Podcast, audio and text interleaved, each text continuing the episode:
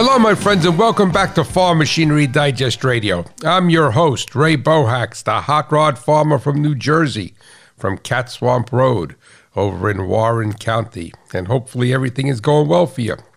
And you are listening, as if you don't know, to Rural Radio, Sirius XM channel 147. And you may be listening on the, uh, the app or you may be listening through your vehicle or through something else, right? Today you can listen to rural radio on so many different devices.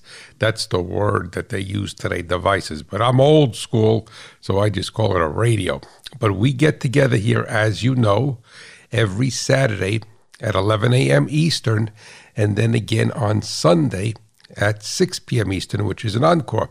And if you missed the show, as I always say, no worries. I understand your life is busy. You could go to my website, farmmachinerydigest.com, one week after that episode airs, and they're all posted there in its entirety. And also, we are now, Farm Machinery Digest Radio is now also heard as a replay after it airs on SiriusXM on, uh, uh, geez, FM. Uh, geez, I should know where it is. Uh, on on other podcast hosting sites. Let's leave it at that. All right, my um, graphic artist and web person, Susan Moore, down at, in Moore Good Ink down in Georgia. Uh, she handles all of that. So there's a bunch of different podcast hosting sites, and all the sites that host my Idle Chatter podcast. You could hear the back ep- the back episodes of Farm Machinery Digest Radio. So that is that. And let me see what else. My cover crop is growing beautifully, thank God. But I'm going to have to get ready to terminate it, right? Because that's the commercial, that's the politically acceptable term to terminate the cover crop. And we do multiple plantings of sweet corn, and it's in. I try to get ten in. I usually don't between eight and nine plantings, and uh, staggered uh, so that we could have sweet corn through the whole season and it's in two different fields. And the one field uh, is what I planned first, obviously, the smaller one, and that one I will terminate the cover crop, and then the other field I leave the cover crop growing yet. So I figure I might as well get as much biomass as possible in there, and uh, I terminate that right before I plant. And I've never planted into it green, and then terminated it afterwards, but uh, come close to it. But that is uh, what's going on here. And I did not order. Well, let me put this. Let me correct this. I have always have some seed left over from the previous year that we freeze. We put in the freezer, sweet corn seed, and then I do a germination test on it, the Mickey Mouse germination test in a dish in the kitchen, and I have always had great results. But I have to order the rest of my seed. And you might say, "You're crazy. You didn't order it." Well, I guess so. I am crazy, but I usually like to wait just about this time of year, the first week in April, to order it because what I found is the supplier I use that he will sell off, and I don't blame him, sell the older seed first. So now you're paying a lot of money for sweet corn seed and you're getting two year old seed because every seed is at least one year old, right? One year old.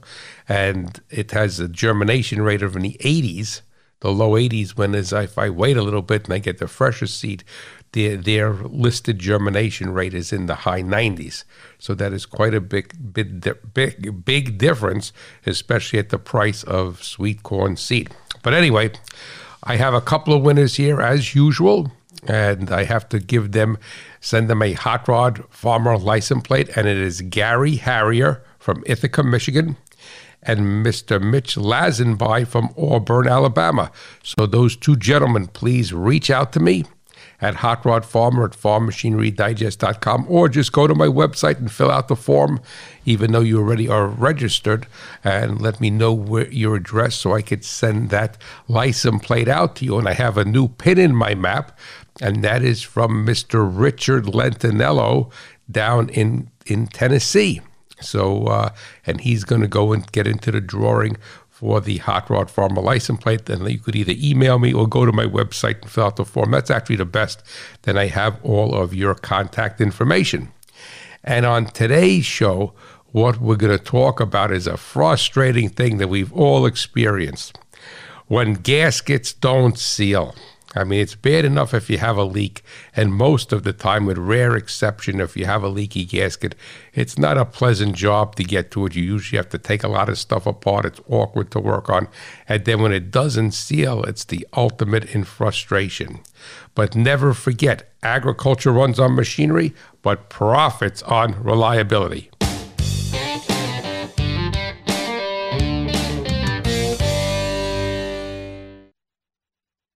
Go beyond alternative and discover a world of emerging indie artists and groundbreaking sounds on Sirius XMU.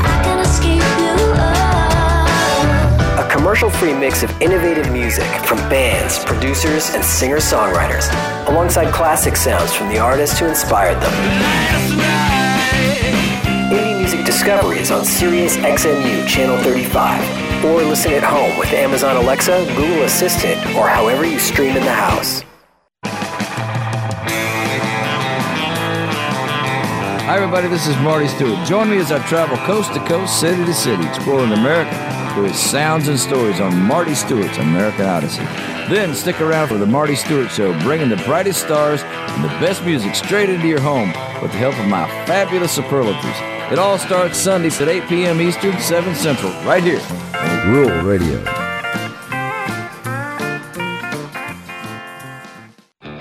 Hello, I'm Ethan Wayne. John Wayne, an American Experience, is in its second year in the Fort Worth stockyards, and visitors are loving it. Come spend a couple hours and immerse yourself in Western nostalgia. Get a unique look into Duke's life that's only available here. All right, mister. You asked for it. Tickets available on johnwayne.com or they may be purchased at the Cowboy Channel Bar across the street on Exchange Avenue. Reserve your tickets now. Tune in for Commodity Wrap each weekday morning at 8:30 Eastern, 7:30 Central, and every evening at 5:30 Eastern, 4:30 Central. I'm Marlon Bowling, bringing you the latest market details and talking with a variety of market experts on location at the CME Group. From grains to livestock and everywhere in between, your rural radio team will keep you informed of the latest developments the minute they happen. We're gathering the news and insights you need to stay ahead of the curve and protect your bottom line. It's Commodity Wrap on Rural Radio, Sirius XM Channel 147, your market authority. Well, welcome back to Farm Machinery Digest. I'm your host, Ray Bohacz, and I just realized during the break that I said to you that I like to buy my seed, sweet corn seed. I can't get my tongue in my mouth today. Sweet corn seed the first week in April. This is the this is May, so uh, the weather has been so nutty here that we've had 20 degree mornings and what have you. So I guess in my mind, I think it's I guess it's two different things, right? The year is flying by so quickly that I still think it's April or going to be April, and the weather just doesn't really lend itself to you thinking that it is May. But I don't want you to think that I'm going nuts or recording these shows ten weeks in advance. And the other thing, I I um, I would be remiss because I'm, I'm farmers are listening to me. I didn't tell you what my what my cover crop is, uh, that is uh, that I have because everybody's because I know if I was listening to somebody said their cover crop, I would say, "What is it?" Well, I did triticale, crimson clover, and tillage radish. And most of the tillage radish obviously did not overwinter. Some of it did, and the crimson clover and the triticale is looking beautifully. So I'm excited about uh, planting into that. But let's talk about gaskets that don't seal. And you know, as I was saying, there's a frustration when you're working on something and the job doesn't turn out right. No one likes to do a job twice. It's just like replanting a field. No one wants to replant twice. Even if you got the seed and everything for free, no one likes to go in there and replant. And no one likes to do a job twice. And lots of times, um, there is so much, I shouldn't say lots of them, there is so much of a, a crossover between planting a crop and preparing a gasket surface or having a gasket that you replace, not leak.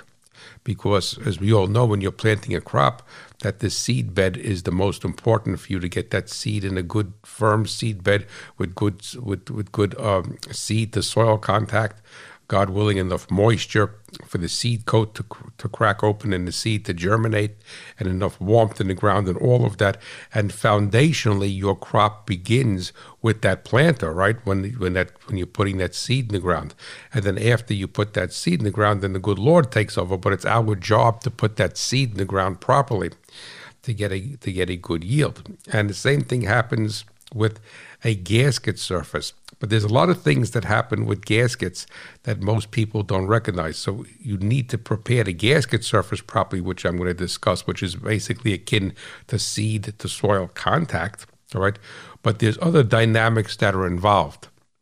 And so let me get into those because this show flies by. Now, the thing is that what I'm going to say to you is, and I'm not going to give you any brand names, you make your own decisions and make your own purchases. But the world is different today, and most things in life are not what they seem. And it's imperative that when you're looking to buy gaskets, that you either buy the OE gasket. So if you have a John Deere piece of equipment, try to buy the John Deere gasket case, whatever brand you have. And if you cannot get the OE gasket, then I'm going to suggest to you that you have to buy, not you have to, you could do what you want, to buy a name brand gasket. And whether it's a, you know, Dana or, uh, Fel-Pro or what have you. And I understand in agricultural machinery, lots of times there's not as much of a selection of gasket manufacturers as there are with road vehicles, with trucks and engines and cars. But you have to buy a name brand gasket. And let me explain to you why. Is that the easiest part of making a gasket is to get the die to cut it out in the proper shape. That's that's the simplest, the easiest, and the least expensive part of the gasket making process. The thing is that each gasket is designed to for a certain application, and I mean an application, whether it's a valve cover gasket, whether it's a thermostat gasket, and it's designed and what it where the design is critical is in the material that is used. And sadly, today we're getting a lot, a lot of gaskets that are coming from overseas, all right, from China, from other places, and they're punching out these gaskets. The size, the fitment of the gasket may be perfect. and sometimes it's not, and I'll explain to you why. But but for the most part, making the die to die cut the gasket is not is, is, is certainly not a complicated deal. So the fit, the the size and the fitment of it is perfect, but the material is wrong. And the material is not agreeable with what it has to seal. And it could be not agreeable due to heat, it could be not agreeable to the liquid or the chemical or whatever it's trying to keep keep in. Now remember the job of a gasket is twofold. They either keep something in or keep something out. All right. So if you uh, so if you have a gasket around that air uh, a uh, a air air filter lid, then that gasket is meant to keep the dirt out. If you have a gasket around an oil pan on an engine, all right, that's to keep the keep the fluid in. So it goes both ways depending on engineering term application specific. Like I always say, that's just like the agronomist's uh, you know, excuse, follow all label instructions. An engineer, you say application specific, and that covers your uh, CYA. All righty? I won't say what it is because I'm a Christian man and this is a family show. But anyway, so what happens is that the industry, well, the marketplace is a better word, is is full of these bogus gaskets, and I say they're bogus because they're made from the wrong material. And then you put this gasket you on, and either it deteriorates right away, because of the heat or it deteriorates right away because it's not compatible with what it's trying what it what it has to seal and this is and you say to yourself you go crazy with it. And i had an instance like that years ago with my old ford escort. The transmission pan i went to service it. I always bought ford parts for it ford gaskets ford everything. The only thing that that car didn't have for half a million miles and everything was original uh, was was the oil. I used to use Mobil One. But Ford air filters, Ford everything. I buy everything from Ford, had zero, zero problems, never had to do anything twice. I wanted to change the transmission gas, the transmission fluid, and I pulled the pan down to. I actually, when I the car was new, I actually drilled a hole in the pan and put a drain plug in it. So this way I could drain the fluid in between filter changes. And I could also, when I went to go change the filter, it became very easy. So I wanted to change the fluid and the filter which I probably should not have done because Ford no longer had a gasket. And the car had just about a half a million miles on it. And the thing is that So I had to go to an aftermarket gasket, and no one no one had a gasket for it. So I got an aftermarket gasket from China. It was stamped on a box very proudly, made in China. All right, and put it on there. Yeah, the fit was fine. The material felt a little bit funky because it was like a rubberized gasket. But you know, hey, uh, you know, I'm not a materials expert. I'm not a materials engineer. I'm not a chemist. So I said, all right, well, it was from a good company. It was from Napa. All right. So, um, hey, you know, full disclosure here, I hide nothing. And I bought the gasket, put it on there. I said, all right, it, you know, it felt a little bit different. Put it on there. That thing leaked like a sieve. Terrible, terrible. And I hate leaks. I, I, I hate leaks on anything. So leak, like I said, what the heck is going on here? I said, am I losing my touch? It's a simple pan gasket. Well, to make a long story short, got another, went to Napa, bought another gasket because that was the only place I was able to get it within reason without driving 100 miles. And uh, get another one and said, geez, what the heck did I do wrong here? Well, I did nothing wrong. I studied the gasket. The gasket was actually, took about two and a half weeks of it being exposed to the to the transmission fluid, and the gasket was actually deteriorating from it. And I, and, you know, coming from the industry, coming from the automotive industry, coming from the machinery industry, I've seen this in all different ways. Either the gasket deteriorates, which I was suspicious of this gasket, but I said, hey, it's Napa, right? It's going to be a good product. And I'm not blaming the Napa people because they're buying it from a supplier, but this supplier was just just God knows what they were stamping it out with, but it certainly wasn't going to live with transmission fluid. And then, uh, so I've seen it where the gaskets swell up. I've seen it where the gaskets shrink, and not just on transmissions, on different different different fluids. It could be antifreeze. I've seen gaskets that that antifreeze coolant actually they were made from the wrong material and the gasket actually started actually deteriorate. So where the heck did the gasket go? So the first thing that you have to do is do your best. And I'm saying do your best because I tried to do my best and buy a name brand gasket when I couldn't get a Ford gasket and it bit me. So, all right. So that's that. The second thing is that just like seed to soil contact and and preparing a proper seed bed for you to plant into is that most people drop the ball when and cleaning the gasket surfaces. So that the, on the pan or whatever whatever you're taking off or whatever the piece may be, it may not be a pan, it may be a piece of shielding, it may be a housing, what have you, and the surface it mates to, you need to clean it. it has to be meticulously clean. And lots and most people drop the ball with that because they don't clean it properly. Or what they do is lots of times about 20 years ago they came out with those little Scotch-Brite pads. I don't think 3m makes them anymore. Probably that's probably made in china also some kind of knockoff. And they put it on a, on a die grinder on the drilling.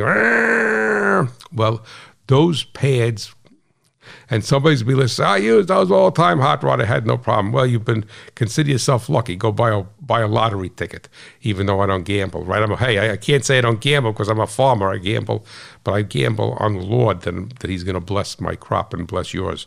But what happens is those Scotch Brite pads, and specifically if you use it on some sort of air drill or, or whatever you use it on, right? Uh, is way too aggressive if you're going against, let's say, like an aluminum housing, like on a transmission. And lots of times when you're sealing things today, you're sealing it against an aluminum body, whether it's an aluminum cylinder head, aluminum casting on a combine, or what have you. And it actually makes that surface wavy. You don't see it. All right. You go zzz, and you zip the old gasket off, you clean it. All right. You and and and you're actually making wavy. So the thing basically is is that it's eating into that. You do not want to do that. The, you could use a gasket scraper. There's there's chemicals, there's a spray that on there to loosen up any old gasket material. I like to use a combination of a gasket scraper and a single edge razor blade. I'm not saying that you can't use a piece, piece of Scotch Brite. I use like a green piece of Scotch Brite, but you're using it in your hand. You're not you're not putting it on one of those discs and spinning it at 3,000 RPM and pushing on it and and and gouging into that surface. So it's very and you have to remember. Let's say arguably it's a transmission or a gearbox. Once you make that surface wavy, it's over, buddy. You wrecked it. All right. And what will happen is that you'd say, well, the gasket should be able to take it up. It may, it may not take it up. all right, because you because it's being pushed and pulled in different. It's not like it's it's wavy all over like waves on the ocean. It's going to have high and low spots. So don't. So you have to clean that meticulously. You have to clean the other surface meticulously. If it's a sheet metal pan, then you're going to need to peen over the bolt holes. If you go to my website farmmachinerydigest.com and look under the Learn tab, I have an article from a few years ago for you to, that shows you how to peen over the bolt holes because when you tighten the bolts, it actually bows the pan out, and then you're tightening the bolt. The bolt is seated, but you're not having even compression of the gasket against the surface it needs to seal. So you need to have even compression because if the, if it's if it's point if it's bowed out, then you're tightening it a lot by the bolt hole, and you're not tightening it, and it's not doesn't have even compression around the rest of the, the gasket. And if the gasket has a lot of length to it, or like a transmission pan or an oil pan or a gearbox, it has a very good propensity to leak because of that. So you need to do that. All right. The other thing is that you need to make sure that the bolts are clean and the bolt threads are clean because you want to be able to have an even torque. And when you and you don't, and uh, I well, well let me put this way: you don't if you're using some sort of air ratchet, which I don't like to use on that stuff, is that you don't ram the bolts home. What you do is you go up one way, you go down the other side in a crisscross fashion, and you just have it touch the pan and then you go around it again and you bring it up incrementally. The guy's eep, eep, eep. even though if they're going in a crisscross fashion, what you're doing is you're cocking that pan or that enclosure, you're compressing the gasket there, all right, overly compressing the gasket while the other part of the gasket is the other side of the gasket is not compressed at all, and that gasket oftentimes will not recover and it will leak. So you need to do that. I like to not use air tools. I like to use a ratchet. You bring it snug just to touch the pad, and then you go around. So it takes you two or three times to tighten the pan. And then if you have the opportunity, you let it go through one or two thermal cycles and just snug them up again. And you don't want to mousse it. You don't want to crush. You want to have the pan just contact the gasket and have a slight, I hate to use the word crush, but a slight pressure against it. You don't want to crush the gasket and have the pan push the gasket out because once you do that, the gasket is basically ruined and there's a very good possibility it's going to leak. So prepare the surface properly. Get a good gasket if you can, preferably. If you buy it from the manufacturer, you're going to be golden. Don't worry about it. All right, clean the surfaces, clean the bolt holes, clean the bolts, and don't ram the thing home with an air gun.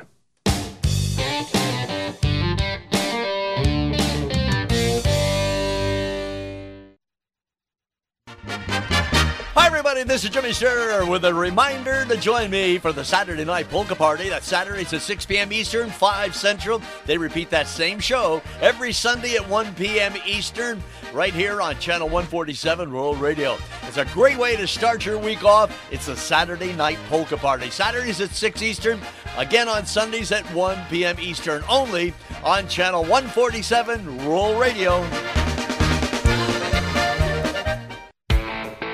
This is Shaun Haney. Every weekday afternoon, we keep the discussion going on Rural Radio 147, beginning with Agri Talk with Chip Flory at 2 Eastern. Then at 3 Eastern, join Brian and Darren Hefty for Ag PhD Radio, followed by Shark Farmer Radio with Rob Sharkey at 4.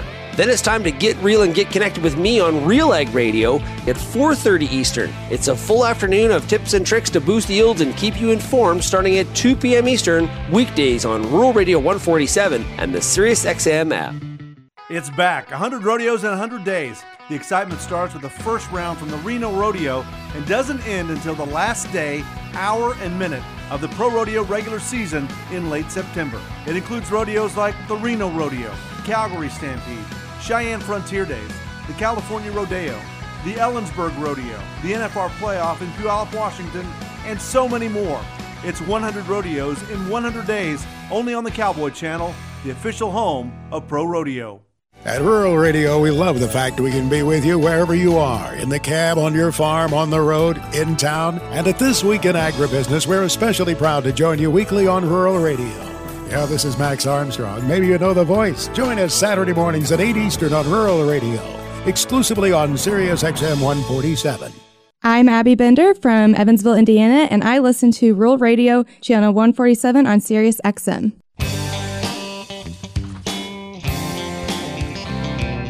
Welcome back to Farm Machinery Digest Radio. All right, so now it's time for the Under the Sheet Metal segment. We're going to try to bring in Tex Rubinowitz here from Ripsaw Records. He's the hot rod man. Well,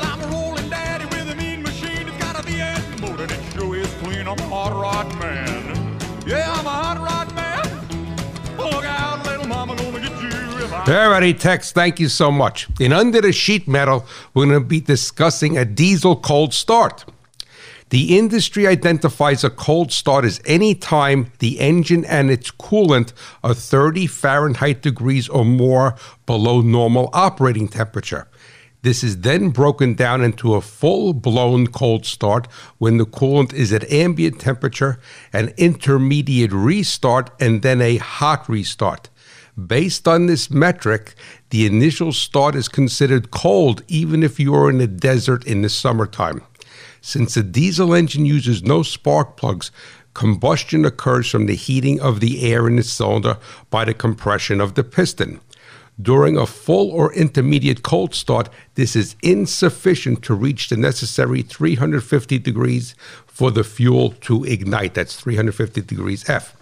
To combat this, a glow plug, intake air heater, or both are employed.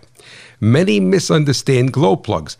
They are not used to heat the combustion chamber, but instead to create a hot spot for the fuel to encounter as the piston pushes the mixture towards it. Simply put, it is an ignition point that can quickly reach to more than 1,000 Fahrenheit degrees. It is nothing more than a heating element. If your diesel is hard starting, check the glow plugs and the related circuits. Often you will find that the engine is firing on only one or two cylinders since the others have expired. So it's very, very, very important for you to understand that a cold start doesn't necessarily have to be in North Dakota in the winter. So if you have any questions on this or about gaskets, please feel free to reach out to me at Hot Rod Farmer at farmmachinerydigest.com. And remember, you don't want to do a job more than once. That's like replanting a field. It's no fun. And the preparation, just like with your field, the preparation for the gaskets or for the surface that you're going to seal is imperative for its success. So thank you so much for listening. And I want you to know that the Hot Rod Farmer is pulling for you, the American farmer and rancher, and my beloved, beloved America. You have a blessed day, and I'll catch you next week. Be safe. Bye bye. Hi, I'm Mike Pearson, host of AOA, heard Monday through Friday right here on Rural Radio from 6 to 7 a.m. Eastern Time. Each day, we'll talk to those making the news in markets, ag policy, trade, and rural healthcare. And you'll hear from the ag and political leaders about the pressing issues of the day and what they might mean for the future of agriculture. So join me here on Rural Radio from 6 to 7 a.m. Eastern Time for AOA. This is a Dairy Radio Minute. We certainly had enough information to cover last week, all of which was market moving and provided insight into where prices might go from these recent highs. GDT did decline, the third consecutive weighted average price decline, driven a lot by whole milk powder dropping, but also all commodities falling lower in the GDT auction. That was driven by kind of two different things. First of all, Fonterra moved offer volumes forward into the second quarter, so there was a little bit more product on offer than originally anticipated in a lot of these markets. Secondly, China pulled back a little bit. I will say, though, that it's important to remember that 2021 imports to China were record levels in a lot of these products, so kind of difficult to compare versus prior year. Lucas Fuess, Director of Dairy Market Intelligence with High Ground Dairy in Chicago. Hi, this is Rob Keck from Bass Pro Shops, the leader in the great outdoors. Join us Saturday mornings at 10 a.m. Eastern for Bass Pro Shops Outdoor World. Join us every Saturday as we answer the call, that call to preserving our rich hunting, fishing, and trapping heritage. Bass Pro Shops Outdoor World, presented by Bass Pro Shops, only on Rural Radio and the Sirius XM app. Your adventure starts right here.